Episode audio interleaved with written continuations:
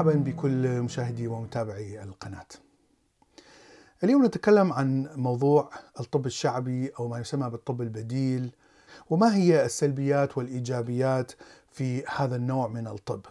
في البدايه نعرف ما هو الطب الشعبي أو الطب البديل. الطب الشعبي بمعنى أنه يأتي بالوراثة، بمعنى أن جيل يعلم جيل آخر. وتأتي حسب الخبرة. من الطبيعي أن الإنسان إذا يستخدم نباتات معينة أو مواد معينة ويستعملها في طريقة صنع معينة فإنهم سيجربون هذه المواد لعلاج كل الأمراض التي يصاب بها الإنسان. قسم من هذه المواد قد تفيد في علاج هذه الأمراض وقسم منها لا يفيد. فمن الطبيعي الشيء الذي يفيد طبعا هذا سيكون مهم جدا وسيكون قيمته أعلى وس يعني هذه المعلومات ستورث إلى الجيل الآخر.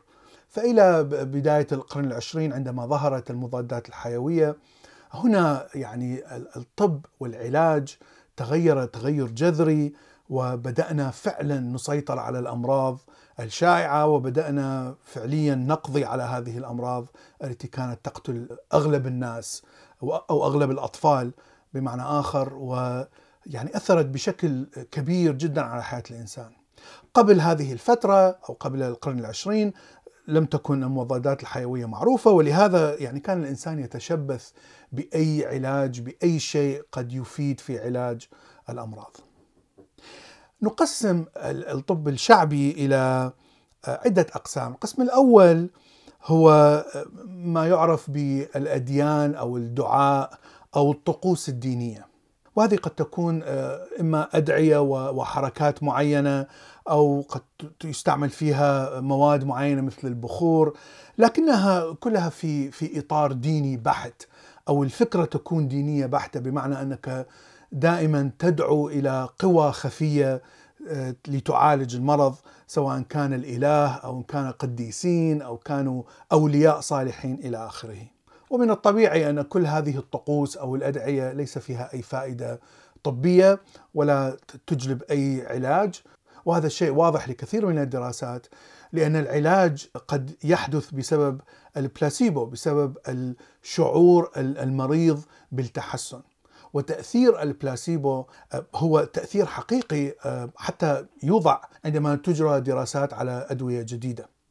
النوع الآخر من الطب الشعبي هو الأنواع التي نعرف أنها ليست صحيحة أو أنها خرافية، سواء تطورت يعني في من منذ آلاف السنين أو تطورت في حتى في وقتنا الحالي. فهناك العلاج بالطاقة، هناك ما يسمى بالهوميوباثي أو العلاج بالبلورات أو تأثير النجوم، يعني هذه الأشياء طبعا أيضا كلها خرافية ولا يوجد أي تأثير للطاقة أو النجوم أو البلورات على الأمراض التي تصيب الإنسان.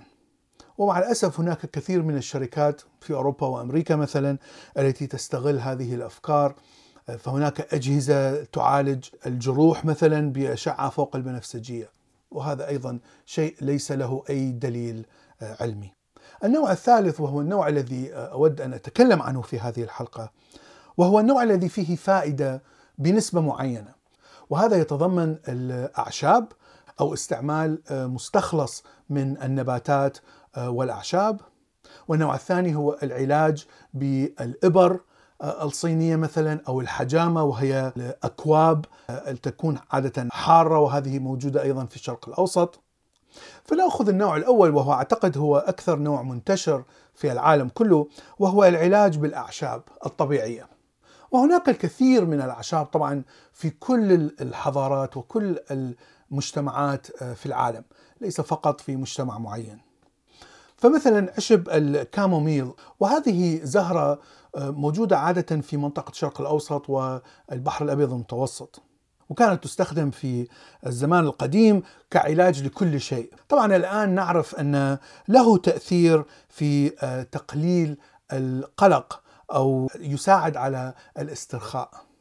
وأيضا كان يستعمل حتى يعالج الجروح أو تقليل الالتهابات.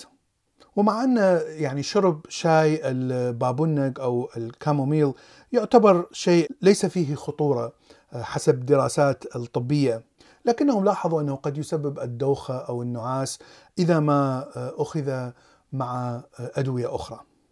وبشكل عام ممكن أن نستعمل مستخلص البابونج كدهون للتقرحات التي تحصل في الجلد أو الحروق التي تحصل في الجلد خاصة عندما يتعرض الجلد إلى الحروق نتيجة للعلاج بالأشعة نتيجة لوجود مرض السرطان.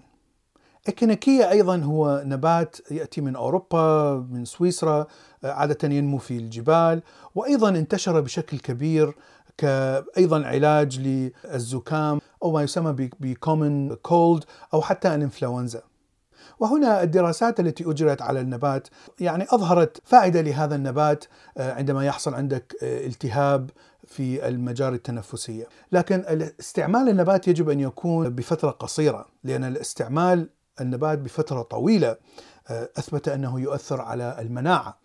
الجارليك أو الثوم أيضا له فوائد كثيرة ومعروف عنه أنه مضاد حيوي طبيعي وحتى ممكن أن يقلل الالتهابات أو الجروح وأيضا يساعد في تقليل الكوليسترول ويساعد تقليل ضغط الدم.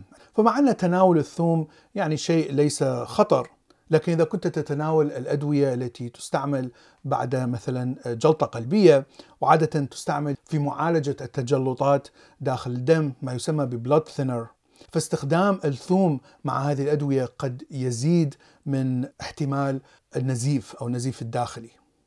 النبات الآخر هو الجنجر أو الزنجبيل. وهذا يستعمل عادة في تقليل من شعور الغثيان. فهناك كثير من الحالات أو الأمراض التي تسبب الغثيان آه، مثل خلال الحمل المرأة أو آه، عندما تأخذ علاج السرطان الكيموثيرابي العلاج الكيميائي. وهناك خصائص أخرى مثلا استعماله لعلاج الالتهاب لكن يعني هذه ليست آه، مثبتة علميا إلى الآن. وأيضا يحتوي على antioxidants أو مضاد للجزيئات المؤكسدة والتي تعتبر سموم داخل الدم. مضرات ال ginger أو الزنجبيل يعني أقل بكثير من باقي الأعشاب. فقد يسبب غازات داخل المعدة والأمعاء أو يسبب ما يسمى ب heartburn أو حرقان في القلب. أكثر مادة مشهورة في الصين تسمى بجنسينج. الجنسين بشكل عام يعتبر علاج لكل شيء في في الصين. مشكلة أنه يزيد ضغط الدم بشكل كبير إذا ما أخذ بكميات كبيرة أيضا هو يقل يقلل أيضا التخثر في الدم مما يزيد من احتمال النزيف. ونبات البلسم هو نبات مشهور جدا في الشرق الأوسط وانتشر أيضا منه إلى أوروبا في خلال القرون الوسطى. والبلسم هي نبتة يصنع منها إما مسحوق أو كريم عادة هو دهن آه، يوضع على الجلد أيضا لاحظوا فيها خصائص تعالج الالتهابات والجروح لكنهم أيضا لاحظوا وجود أعراض جانبية مثل زيادة الدهون أو الترايغليسرايد وهذه الدهون آه، هي سبب أساسي في التجلط اللي يحصل في القلب والشرايين، هو بمعنى أنه يزيد من الكوليسترول وقد يؤثر على عمل الكلية والكبد. العلاج الآخر هو العلاج ال acupuncture أو علاج بالأبر الصينية. فكرة الأبر الصينية تأتي من علم ليس صحيح علم قديم صيني آه، تقريبا 100 قبل الميلاد. فالفكرة الصينية عن جسم الإنسان هي أيضا فكرة موجودة في المعتقدات الهندية القديمة وهي وجود نقاط التي توزع الطاقة داخل جسم الإنسان يسمى بالصيني شي. فهناك آه، مئات من هذه النقاط في جسم الإنسان التي تستلم الطاقة وتمررها إلى النقاط الأخرى، والفكرة أنه إذا حصل عطب في في إحدى هذه النقاط فإن الطاقة لن تكون مستمرة. في المرور داخل الجسم بشكل آه، دائمي. طبعا هذا الكلام ليس صحيح. نحن نعرف أن جسم الإنسان لا يحتوي على نقاط طاقة ولا يوجد شيء اسمه طاقة وفكرة الشكرة أو الشي هي فكرة خيالية. وهناك دراسات كثيرة في ال acupuncture لكن ليس هناك اتفاق على هل فعلا آه هذه العلاج بالأبر هل فعلا يفيد أو لا يفيد. الفائدة التي يمكن استنباطها من من هذه فكرة العلاج هو أن هذه الإبر طبعا آه، وجود إبرة في الجسم سوف يحفز الخلايا العصبية وتحفيز الخلايا العصبية بمعنى أنه يحفز الألم، الخلايا العصبية التي آه، تبعث بإشارات الألم إلى الدماغ. فإذا كان عندك ألم معين في الظهر في الرقبة فهنا استعمال الإبر الصينية قد يحفز الألم آه، داخل هذا العصب بشكل مستمر وبشكل كبير إلى أن يطور الدماغ طريقة لتخدير آه، الشعور بهذا الألم. طبعا الألم الشديد يجب أن يكون آه، سببه قد أزيل. إذا كان سبب الألم لا يزال مستمر فطبعا العلاج بالأبر لا يمكن أن يفيد في هذه الحال. أو الألم الذي يأتي من السرطان من أمراض السرطان يعني هذا الألم لا يمكن أن يتوقف أو الدماغ لا يستطيع أن يوقف هذا الألم أو يقلل هذا الألم آه، حتى باستعمال الأبر الصينية. الحجامة أو آه، ما يعرف بالأكواب الساخنة. طبعا هذه أيضا موجودة في الشرق الأوسط وموجودة أيضا في الصين وفيتنام وشعوب الشرق الأدنى. وهي تعمل على فكرة وجود حرارة على الجسم. بمعنى أن الحرارة إذا أضيفت إلى الجسم فطبعا ستكون حركة الدم أنشط. ولهذا فإن عندما تسخن هذه الأكواب وتوضع على مكانات معينة مكانات التي تسبب الألم فإذا كانت هذه أسباب الألم هي عضلية تشنج عضلي مثلا فمن الطبيعي ستشعر بالتحسن لأن التشنج العضلي سوف يرتخي بوجود الحرارة. و حتى الالتهاب الذي يحصل في العضلات سوف يبدأ بالزوال آه، إذا ما كان تحرك الدم آه، سريع داخل الأنسجة. اذا لها فائدة لكن فائدتها محدودة، لكن إذا كان لديك مرض مزمن بسبب هشاشة العظام آه، فطبعا لا تفيد كل هذه الطرق لمعالجة هشاشة لأن هشاشة العظام ليس فيها أي علاج يعني هي شيء طبيعي يحصل عند الكبر نفس الشيء الروماتيزم مثلا كمرض هو عبارة عن مناعة داخل الجسم تهاجم العظام والروابط آه، الموجودة مع العظام. وطبعا مهاجمة العظام يسبب آلام شديدة. فإذا أيضا العلاج بالحرارة سواء كانت آه، هذه الكؤوس أو كانت الباتش أيضا لا يفيد لأنه فقط آه، يخدر هذه المنطقة لكن الألم سيعود يعني بفترة قصيرة. إذا ختاما للحلقة أعتقد أن الطب الشعبي على الأقل الجزء منه المفيد.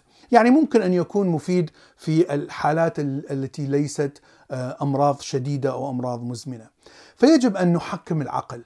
عندما نستخدم مثلا أعشاب أو نستخدم إبر صينية أو الحجامة أو غيرها آه، أنه هل لدينا أمراض مزمنة آه، وخطيرة تحتاج إلى علاج طبي متقدم؟